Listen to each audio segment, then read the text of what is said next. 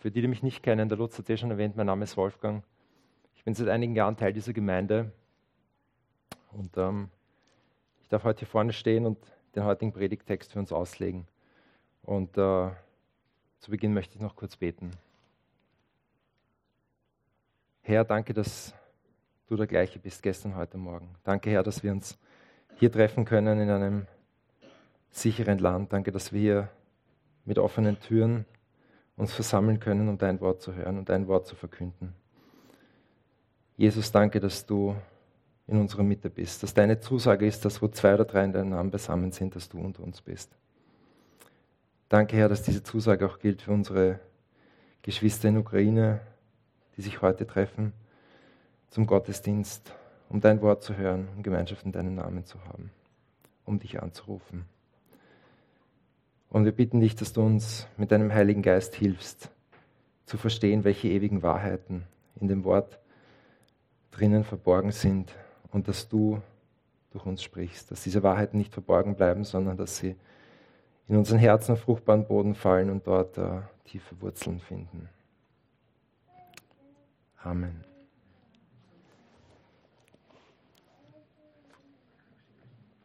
Wir haben schon gehört vom Ewald, wir starten heute eine neue Predigtreihe mit dem Titel Fünf Tage, die die Welt veränderten. Und äh, Ewald hat schon ein bisschen was dazu gesagt, auch welche Gedanken wir dazu hatten im Laufe der Woche, ähm, dass die Ereignisse ihren Lauf genommen haben und als wir ja, diese Formulierungen ähm, auch in den Statements gehört haben. Und diese Predigtreihe, die wird uns bis äh, nach Ostern begleiten, bis ans Ende des Evangelium, äh, Matthäus-Evangeliums. Und äh, gleichzeitig knüpft sie auch äh, unmittelbar an an die letzte Predigtreihe, die vor zwei Wochen geendet hat. Und äh, da hat schon der Ewald vor zwei Wochen auch die Brücke geschlagen zum heutigen Text, zu den ersten zwei Versen vom heutigen Text. Und äh, eine gute Überleitung gemacht. Und wir schauen uns heute an, konkret im Matthäus-Evangelium, im Kapitel 26, die Verse 1 bis 16. Und äh, ich lese den Text aus einer Elberfelder Übersetzung. Und es geschah, als Jesus all diese Reden beendet hatte, sprach er zu seinen Jüngern. Ihr wisst, dass nach zwei Tagen das Passe ist und der Sohn des Menschen wird überliefert, um gekreuzigt zu werden. Dann versammelten sich die Hohenpriester und die Ältesten des Volkes in dem Hof des Hohepriesters, der Kaiphas hieß, und ratschlagten miteinander, um Jesus mit List zu greifen und zu töten. Sie sagten aber, nicht an dem Fest, damit nicht ein Aufruhr unter dem Volk entsteht. Als aber Jesus in Bethanien war, im Hause Simons des Aussätzigen, kam eine Frau zu ihm, die ein Alabasterfläschchen mit sehr kostbarem Salböl hatte und goss es auf sein Haupt aus, als er zu Tisch lag. Als aber die Jünger es sahen, wurden sie unwillig und sprachen, wozu diese Verschwendung? Denn dies hätte teuer verkauft und erlöst den Armen gegeben werden können. Als aber Jesus es erkannte, sprach er zu ihnen, was macht ihr der Frau Mühe? Sie hat doch ein gutes Werk an mir getan. Denn die Armen habt ihr alle Zeit bei euch. Mich aber habt ihr nicht alle Zeit. Denn als sie dieses Salböl über meinen Leib goss, tat sie es zu meinem Begräbnis. Wahrlich, ich sage euch, wo dieses Evangelium gepredigt werden wird in der ganzen Welt, wird auch von dem geredet werden, was sie getan hat, zu ihrem Gedächtnis. Dann ging einer von den Zwölfen, Judas Iskariot mit Namen, zu den hohen Priestern und sprach, was wollt ihr mir geben, und ich werde ihn euch überliefern. Sie übersetzten ihm 30 Silberlinge fest. Und von da an suchte er Gelegenheit, ihn zu überliefern.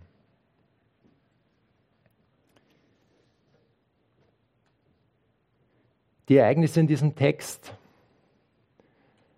sind die Ereignisse am Mittwoch in der Woche, in der Jesus sterben wird.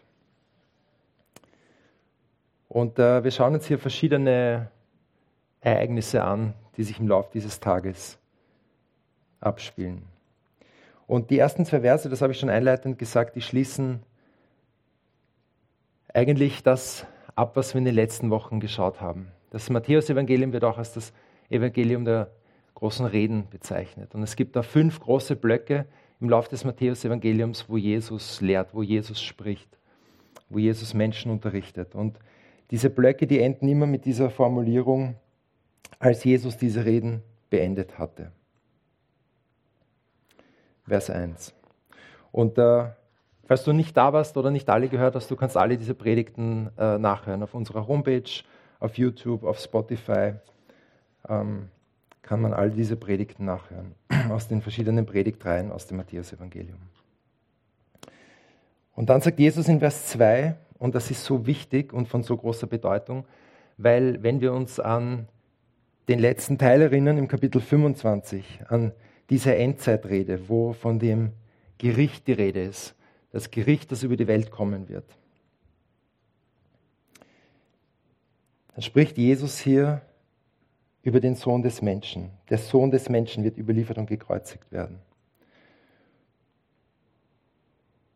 Und wenn wir uns erinnern an die letzte Stelle im Kapitel 35, wo der Ewald gepredigt hat, wenn Jesus hier über den Sohn des Menschen spricht, dann spricht er über sich selbst. Dann spricht er davon, dass er nicht nur der König, sondern auch der Richter sein wird, der kommen wird. Heißt, er spricht über sich selbst. Und er kündigt hier das vierte und das letzte Mal seinen Tod an. Wir haben schon in anderen Predigten gehört, die Leidensankündigungen. Vers 2 wird überliefert und gekreuzigt werden. Aber diesmal ist es ganz anders, weil dieses Mal ist es keine ferne oder abstrakte Ankündigung, sondern diesmal ist es mit einer ganz genauen Zeitangabe versehen. In zwei Tagen ist es soweit. Nach zwei Tagen ist dieses Passafest. Und dann wird er überliefert und gekreuzigt werden. Und das ist eine sehr wichtige Zeitangabe. Und wenn wir weiterlesen in den Versen 3 bis 5, die Hohepriester und die Ältesten des Volkes versammeln sich im Hof des Hohenpriesters, der Kaiphas hieß, und sie ratschlagen, ähm, wie sie das anstellen sollen. Wir wissen aus vorigen Texten aus dem Matthäus-Evangelium, es gab mehrere Konfrontationen mit den Pharisäern, mit den Schriftgelehrten, wo sie Jesus versuchen, Fallen zu stellen. Und es gelingt ihnen nicht. Wo sie versuchen, ihn äh, in Widersprüche zu verwickeln. Und es gelingt ihnen nicht. Wo sie gemerkt haben, sie können ihm inhaltlich nichts entgegensetzen. Sie können nicht widerlegen, was er sagt. Sie können ihn nicht aufs Glatteis führen. Sie können nicht ähm, das als falsch entlarven, was er sagt. Und äh, die Schriftgelehrten sind gescheitert und hier versammelt sich jetzt das religiöse Establishment. Und der Plan ist, Vers 5, sie sagten aber nicht an dem fest, damit nicht ein Aufruhr unter dem Volk entsteht. Das heißt, wir lesen hier, wie die, der Plan und die Verschwörung den Lauf nimmt. Wie sie den Beschluss fassen, dass sie Jesus töten wollen. Ähm, der Kaiphas war der amtierende Hohepriester zu dieser Zeit und er scheint ein relativ, ähm, er scheint das relativ geschickt gemacht zu haben, weil er war relativ lange im Amt. Und das bedeutet auch, er muss sich da auf gewisse Art und Weise mit den Römern arrangiert haben, ähm, weil er so eine lange Amtszeit hatte. Und äh, nicht nur die anderen Hohepriester, die Angehörigen des Hohen Rates, des Sanhedrins sind hier anwesend, sondern auch, äh, wahrscheinlich ist von dieser Formulierung auch umfasst, dass äh, andere männliche Mitglieder aus den Familien der Hohepriester hier waren. Also wirklich die religiösen Oberhäupter, die religiöse Elite, trifft sich hier, ratschlagt, wie sie Jesus aus dem Weg räumen können. Und der Plan ist eben, es nicht an dem Passafest zu machen. Nicht zu dieser Zeit zu einer offenen Konfrontation und Eskalation kommen zu lassen weil sie aufgrund der Bekanntheit und der Beliebtheit von Jesus äh, auch einen Aufruhr fürchten. Sie wollen das vermeiden, dass es zu einem Aufruhr unter dem Volk kommt. Wir haben schon in Stellen davor so oft gelesen, wenn Jesus vorauftritt, meistens kommen große Volksmengen zusammen. Die Nachricht von dem, was er tut, verbreitet sich und die Leute strömen hin und sie wollen ihn sehen, sie wollen hören und miterleben, sie wollen prüfen, ob das, was sie hören, wirklich stimmt. Und äh, wenn Sie hier diesen Aufruf fürchten, äh, dann müssen wir bedenken, das Passafest ist einer der höchsten Feiertage, die es überhaupt gibt im Judentum. Und Jerusalem ist voll von Pilgern. Menschen aus allen Himmelsrichtungen, aus allen Landesteilen kommen nach Jerusalem, um dort diesen hohen Feiertag zu verbringen. Und äh, natürlich waren auch die Römer nervös, wenn die Stadt voll ist, weil in so einer Zeit verbreiten sich nicht nur Gerüchte leicht, sondern wenn es zu einem, zu einem Aufstand kommt oder wenn hier die Stimmung umschwingt, dann kann sich hier natürlich sehr schnell die Situation ändern, wenn viele Menschen hier in der Stadt sind. Also die Stadt ist voll von Pilgern. Die kommen, um diesen Feiertag zu feiern. Die kommen werden, um dieses Passafest zu feiern. Die Befreiung aus Ägypten zu feiern. Sich daran zu erinnern, dass als das Volk in Ägypten geknechtet war, sie durch das Opfer von einem makellosen, fehlerfreien Lamm, dessen Blut sie an die Türpfosten gestrichen haben. Das können wir im zweiten Buch Mose nachlesen. Sie deswegen verschont und gerettet wurden. Sie deswegen aus Ägypten, aus der Knechtschaft dann befreit wurden von Gott. Und gleichzeitig finden wir in diesen ersten Versen schon die Bestätigung, dass Gott selbst diese Pläne der Hohepriester zunichte machen wird. Dass es nicht nach ihren Regeln geht. Denn wenn Jesus selbst vorhersagt, dass es in zwei Tagen soweit sein wird, dann finden wir da diese große Wahrheit, gerade in, in, in, in diesen Zeiten, wie wir sie jetzt erleben. Gott bestimmt den Zeitplan. Egal, was sich andere ausdenken, egal, was geplant ist, Gott setzt den Zeitplan fest. Was für eine gewaltige Bedeutung in diesen Versen.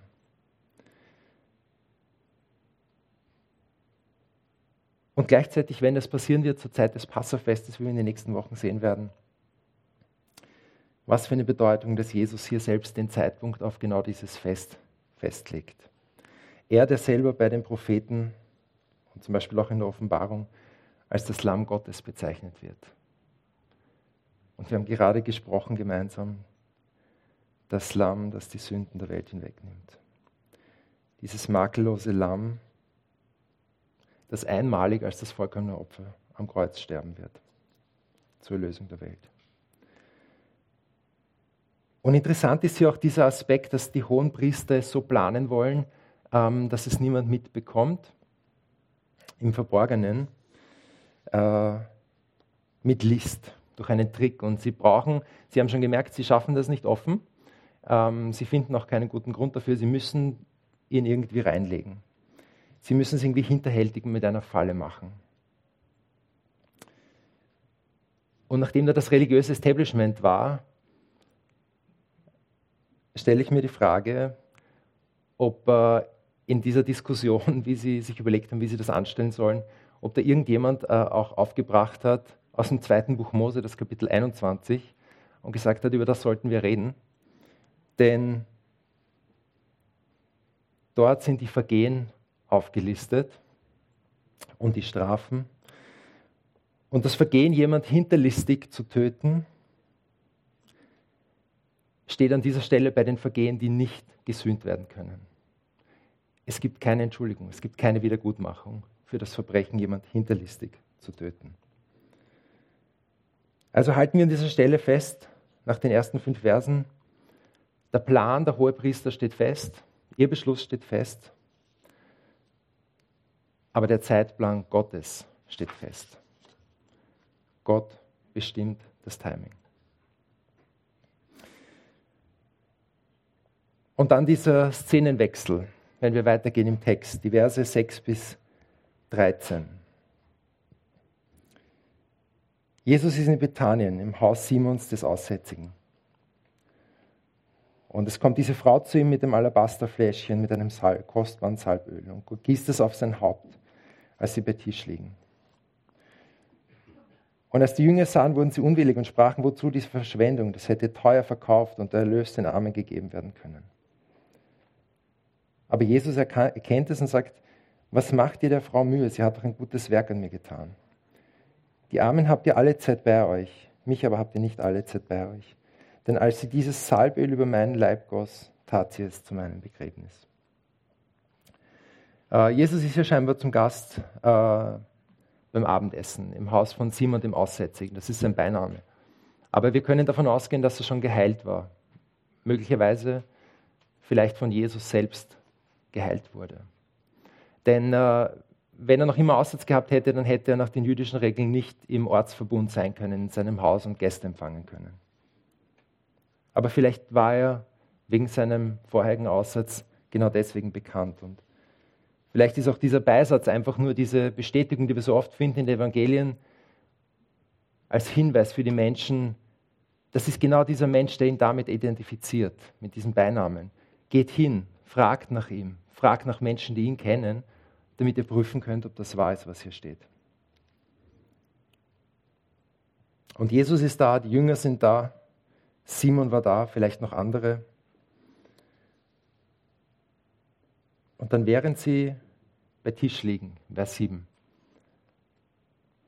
kommt eine Frau, die auch dort ist. Und aus der Parallelstelle im, äh, Johannesevangelium wissen wir, diese Frau, die hier kommt, das ist Maria, die Schwester von Martha und Lazarus. Und sie macht etwas Bemerkenswertes. Während sie bei Tisch liegen, sie nimmt diese Flasche aus Alabaster, das ist ein, eine Art weiches Steinmaterial, das äh, oft verwendet worden ist, um kostbare, kostbare Dinge zu lagern. Und sie nimmt es und sie öffnet dieses Gefäß und sie verwendet dieses kostbare, teure Salböl und sie salbt Jesus damit. Und äh, dieses kostbare Salböl, das sie verwendet, ist nicht nur eine, äh, nicht nur eine größere Menge, sondern das ist auch äh, sehr wertvoll die Menge, die sie hier verwendet, die entspricht vom Wert her in etwa dem, ähm, was ein Jahreslohn eines Tageslöhners ist. Und wenn wir uns das vorstellen, wenn du in ein Geschäft gehst, in ein Drogeriegeschäft gehst und dort eine Handcreme, eine Bodylotion, ein Parfum kaufst und du müsstest dafür von deinen zwölf Gehältern, die du im Jahr bekommst von deinem Arbeitgeber, vielleicht zehn oder elf für dieses Parfum, für diese Creme, für diese Bodylotion ausgeben, dann wird uns bewusst, wie kostbar das ist, was hier passiert. Wie wertvoll das ist, was hier passiert.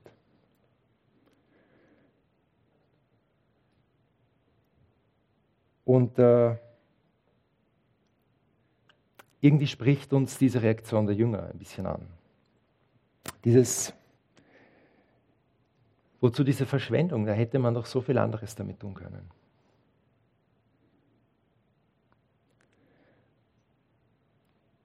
Und es ist so oft, dass wir das Gefühl haben, die Jünger, die, die so nah dran sind, die verkennen irgendwie die Situation. Die verkennen irgendwie, worum es da wirklich geht.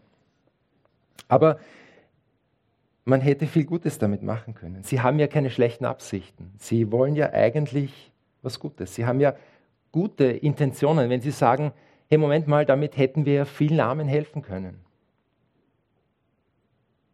Damit hätten wir viele gute Taten machen können. Und Jesus Reaktion ist so interessant, als er das erkennt, dass sie über das nachdenken oder sagen, was macht ihr der Frau Mühe im Vers 10? Sie hat doch ein gutes Werk in mir getan. Die Armen habt ihr alle Zeit bei euch, mich aber habt ihr nicht alle Zeit. Denn als sie dieses Salböl über meinen Leib goss, tat sie es zu meinem Begräbnis.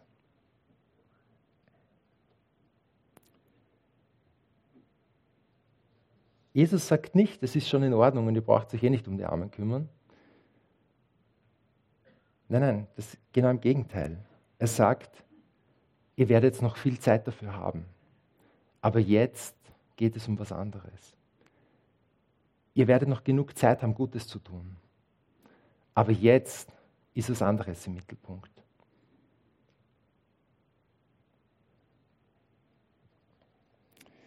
Und dieser Vers 12, der ist dieser, ich glaube, das ist ein ganz wichtiger Schlüssel zu diesem Text. Ähm, nicht nur zu der heutigen Stelle, sondern auch zu dem, was wir in den nächsten Wochen hören werden. Denn als sie dieses Salböl über meinen Leib goss, tat sie es zu meinem Begräbnis.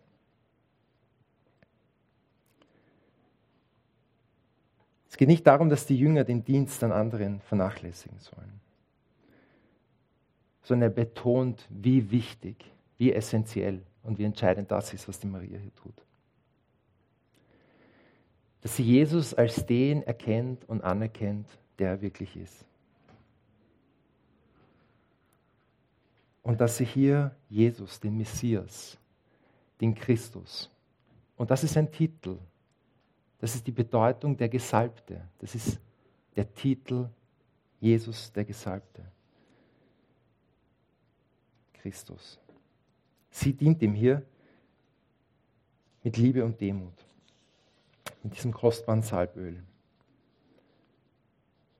Sie hat ein gutes Werk an mir getan, sagt Jesus. Und gleichzeitig in diesem guten Werk, in, diesem, in dieser Handlung aus Liebe und Demut,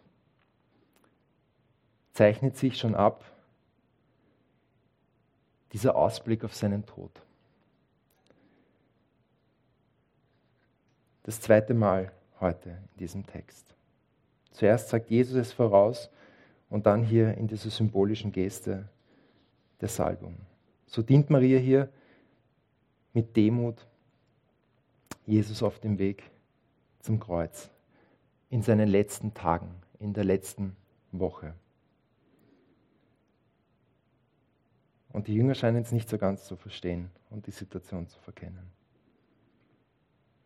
Und man könnte fast den Eindruck haben, sie haben hier bis zum Schluss oder fast bis zum Schluss, bis wenige Tage vor seinem Tod, eigentlich noch immer nicht ganz verstanden, wer er ist.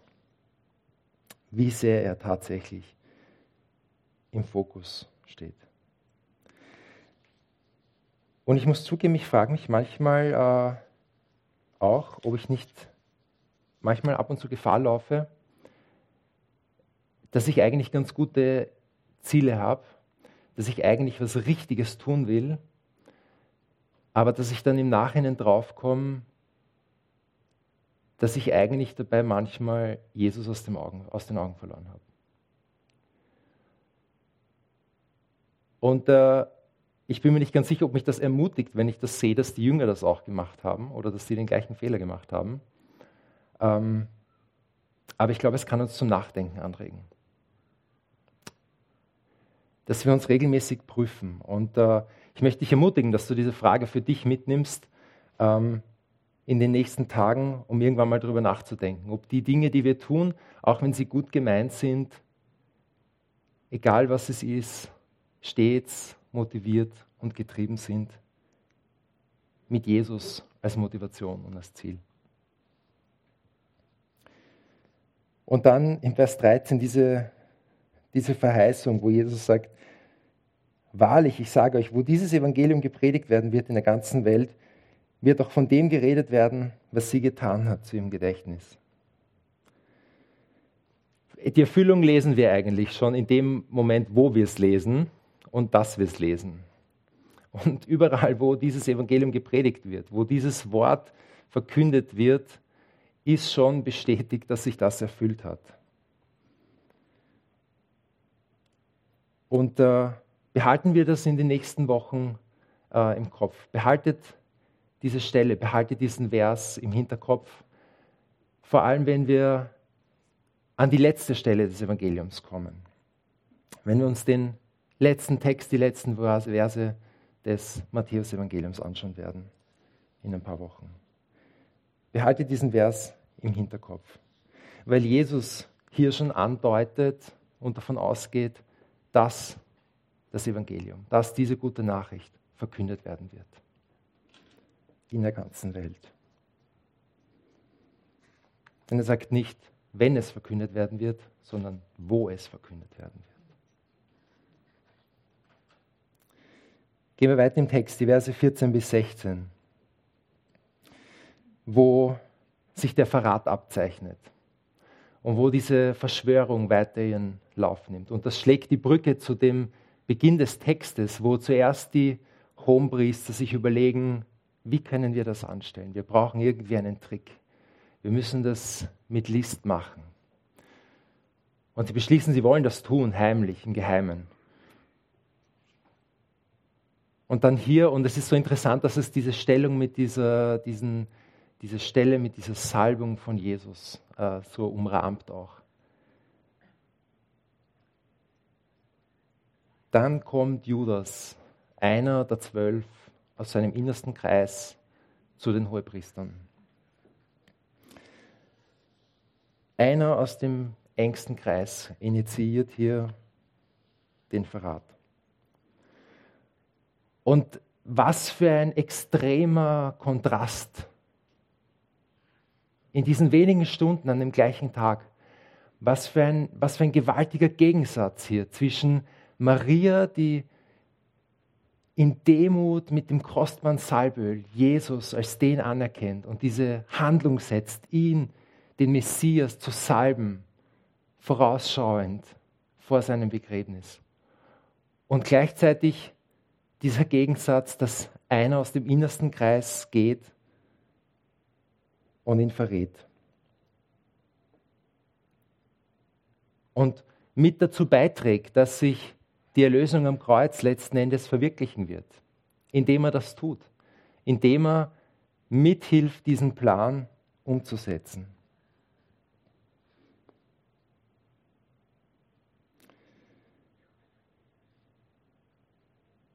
Und wie absurd, dass einer aus dem innersten Kreis hier noch Kapital draus schlagen möchte. Dass er noch sagt, was wollt ihr mir geben und ich werde ihn euch überliefern.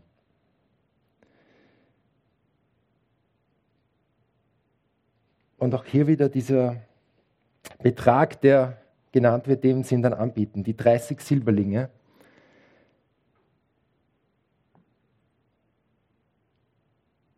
Was für ein geringer Lohn.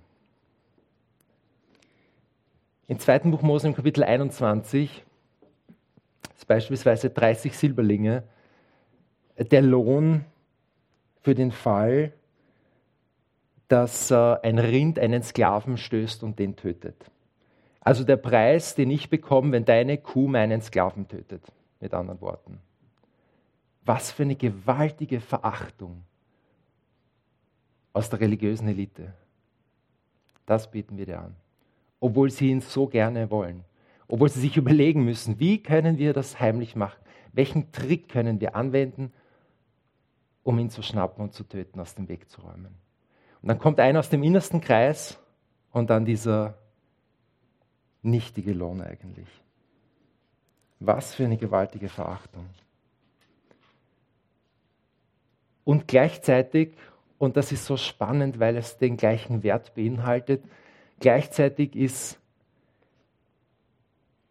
dieser Satz fast ein wörtliches Zitat aus dem Buch Zacharia, aus dem Kapitel 11, der Vers 12, wo 30 Silberschekel angesetzt werden als der Lohn für den guten Hirten.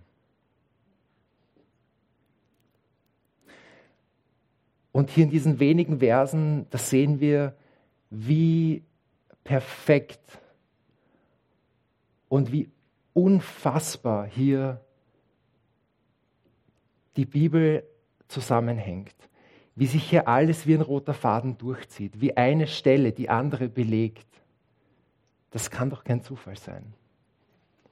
Das kann nur sein, weil es Gottes heiliges Wort ist. Also dieser Verrat kommt aus dem engsten Kreis, aus den eigenen Reihen. Noch mit diesem Versuch, Kapital draus zu schlagen.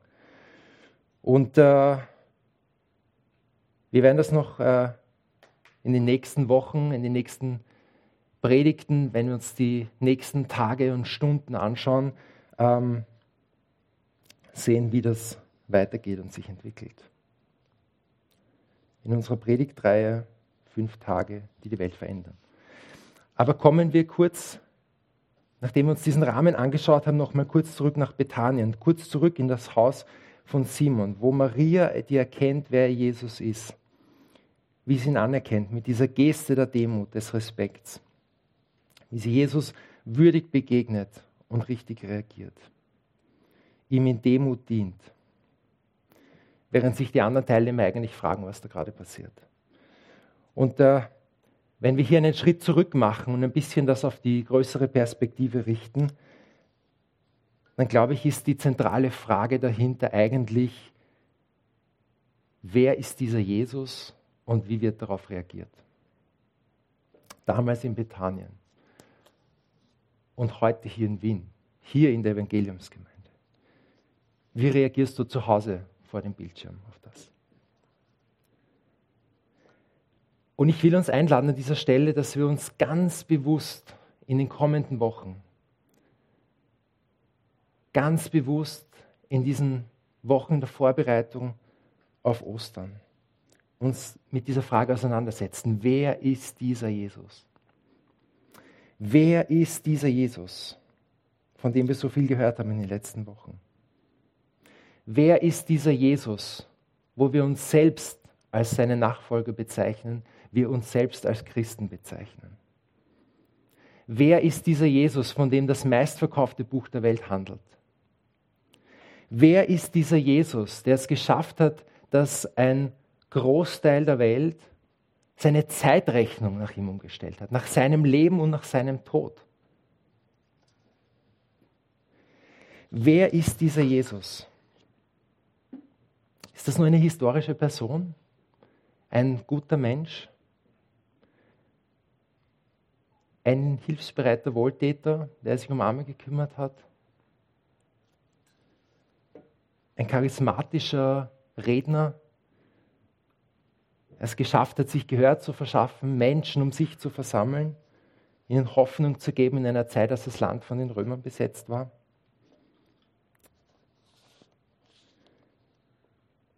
Wer ist dieser Jesus? Oder ist er tatsächlich der, der beansprucht zu sein? Ist er tatsächlich der, der in den Schriften vorhergesagt ist? Ist er der, der beansprucht, der beansprucht zu sein? ist er tatsächlich der Sohn Gottes, der zu Gott selbst sagt, Vater, aber. Der Sünden, Übertretungen, Abweichungen von Gottes Willen, die dunkelste Rebellion in unseren Herzen gegen Gott, gegen den Schöpfer des Universums vergeben kann. Ist er der, der beansprucht und über sich selbst sagt, ich bin der Weg, die Wahrheit und das Leben. Nicht ich bin ein Weg von vielen. Ich bin der Weg und die Wahrheit. Nicht ich bin, was du denkst, was deine Wahrheit ist, wenn sie für den anderen auch okay ist. Ich bin die Wahrheit und ich bin der Weg.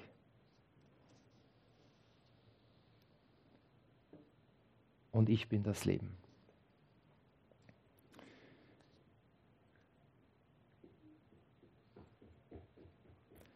Der, wie wir in den kommenden Wochen sehen würden, werden noch, unschuldig verurteilt werden wird. Der unschuldig am Kreuz stellvertretend den Tod eines Verbrechers sterben wird.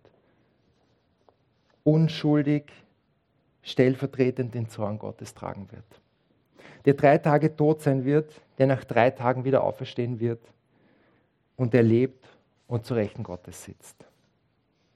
Wer ist dieser Jesus?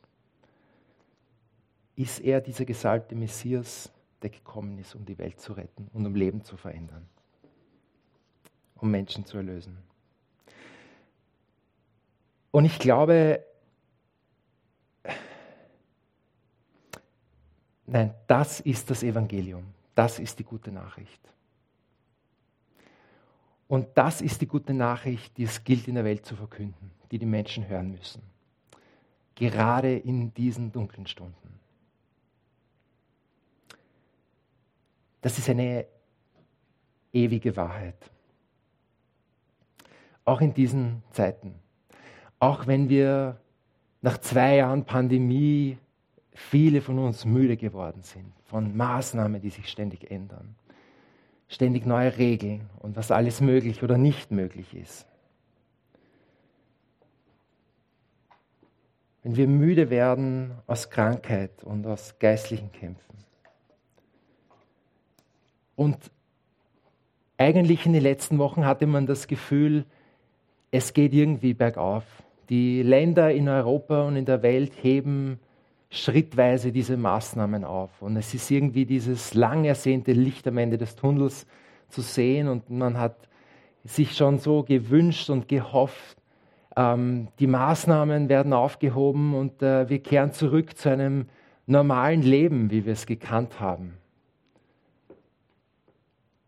Und in diese Perspektive der Hoffnung dann diese letzte Woche, diese letzten Tage eigentlich, wo wahrscheinlich viele Teile der Welt, aber ganz besonders Europa, so geschockt und fassungslos dasteht über das, was da gerade passiert. Wie man das Gefühl hat, hier verändert sich der Lauf und Menschen in der Berichterstattung Worte wählen wie die Welt verändert sich.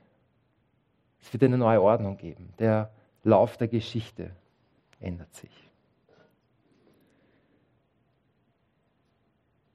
Und in diese Situation, ich glaube, es ist umso wichtig, dass wir diese Perspektive, dass wir diese gute Nachricht nicht nur kennen, sondern dass wir sie auch weitersagen.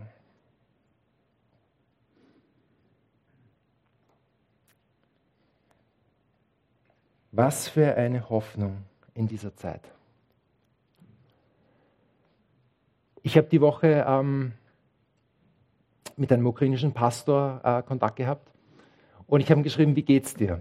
Seid ihr in Sicherheit? Und äh, er hat dann äh, geantwortet und hat mir erzählt, sie haben schon ein paar Leute bei sich zu Hause aufgenommen und sie bereiten sich noch auf äh, mehrere Menschen vor. Und äh, es kommen so viele Menschen, die flüchten aus Gegenden, wo gekämpft wird, in die Gegend, wo sie leben, wo es noch nicht ähm, oder noch nicht so viele aktive Kampfhandlungen gibt. Und dann hat er erzählt, die und darum gebeten, ähm, dass wir dafür beten, weil die äh, Schwester seiner Frau hat am Freitag ein Kind bekommen. Und sie sitzen im Keller des Spitals mit diesem Neugeborenen. Und geendet hat diese Nachricht mit den Worten, was für verrückte Zeiten. Zeiten, in denen das Evangelium hell strahlt. Was für eine gewaltige Hoffnung in diesen Zeiten. Und deswegen dieser, diese Einladung und dieser Aufruf. Lass uns so damit auseinandersetzen. Wer ist dieser Jesus? Was hat das für eine Bedeutung für unser Leben? Lass uns gemeinsam in den kommenden Wochen mit dieser Frage beschäftigen. Lass uns gemeinsam die nächsten Stunden und Tage in unserem Bethanien verbringen. Und lass uns gemeinsam diesem Jesus dienen und ihn anbeten. Lass uns gemeinsam Jesus, den Gesalbten, den Retter der Welt, den Sohn Gottes, mit unserem Leben dienen, weil er uns neues Leben schenkt. Lass uns gemeinsam Jesus, den Gesalbten, den Retter der Welt, den Sohn Gottes mit unserem Leben dienen, weil er neues Leben schenkt. Lass uns noch beten.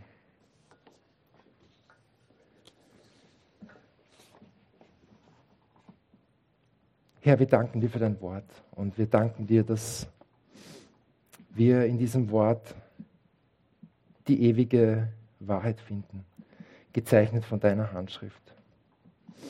Dass wir Bestätigung finden, dass das wahr ist, dass du keine Fehler machst, dass du nie zu spät kommst, dass du alles unter Kontrolle hast und dass du deinen eigenen Sohn geschickt hast, um den Lauf der Welt für immer zu verändern, um die Welt zu retten und zu erlösen, um Hoffnung zu schenken, dass du Leben veränderst, wenn wir deinem Sohn begegnen. Und Jesus, wir danken dir, dass du da bist, dass du in unserer Mitte bist. Wir danken dir für das, was du getan hast. Wir danken dir, Herr, dass du alles auf dich genommen hast. Und Herr, wir beten, dass äh, so viele Menschen davon hören, dass du so viele Menschen noch mehr veränderst, dass diese Menge der Nachfolger größer wird dass mehr Menschen erkennen, wer du wirklich bist und was das für uns bedeutet. Und dass du rettest und echtes Leben schenkst. Und Heiliger Geist, danke, dass du uns hilfst. Danke, dass du uns hilfst, in schwierigen Zeiten an dieser Wahrheit festzuhalten. Dass du uns hilfst, dein Wort zu verstehen. Danke, Herr, dass du mit deinem Heiligen Geist uns hilfst, unsere Zunge lenkst und uns Antworten schenkst in schwierigen Zeiten. Gepriesen sei dein heiliger Name. Amen.